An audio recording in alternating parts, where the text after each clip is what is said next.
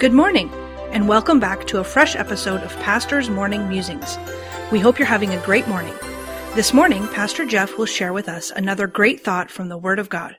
Pastor Jeff, where will we be musing this morning? Good morning. Today we'll be in the book of Nahum, chapter number one, beginning in verse number two. God is jealous, and the Lord revengeth. The Lord revengeth, and is furious. The Lord will take vengeance on his adversaries, and he reserveth wrath for his enemies. The Lord is slow to anger, great in power, and will not at all acquit the wicked. The Lord hath his way in the whirlwind and in the storm, and the clouds are the dust of his feet. He rebuketh the sea and maketh it dry. He drieth up all the rivers. Bashan languisheth, and Carmel and the flower of Lebanon languisheth. The mountains quake at him, and the hills melt, and the earth is burned at his presence, yea, the world and all that dwell therein. Who can stand before his indignation? And who can abide in the fierceness of his anger? His fury is poured out like fire, and the rocks are thrown down by him. The Lord is good, a stronghold in the day of trouble, and he knoweth them that trust in him. Don't think for one minute that God is turning a blind eye to his adversaries. We look around us and see the adversaries of our Lord everywhere. They think they have the upper hand and think that they will prevail, but he will laugh at them. In Psalm 59 verse 8 we read, But thou, O Lord, shalt laugh at them. Thou shalt have all the heathen in derision.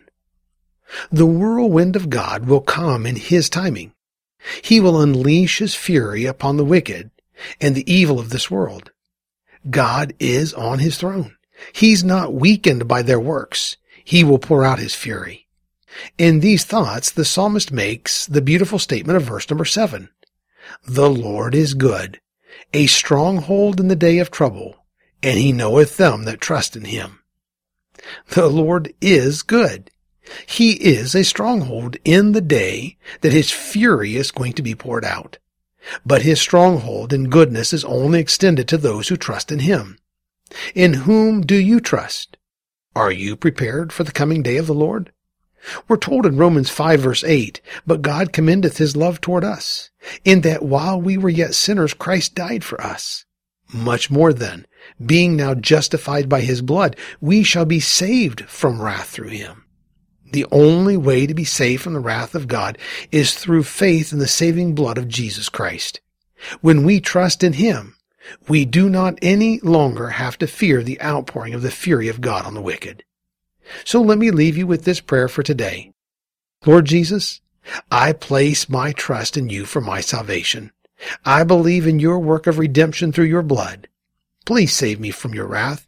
I place my trust fully in you. Amen. The preceding program was produced by Dr. Jeff Harris, pastor, author, and chaplain. Please tune in again tomorrow morning for another fresh episode of Pastor's Morning Musings.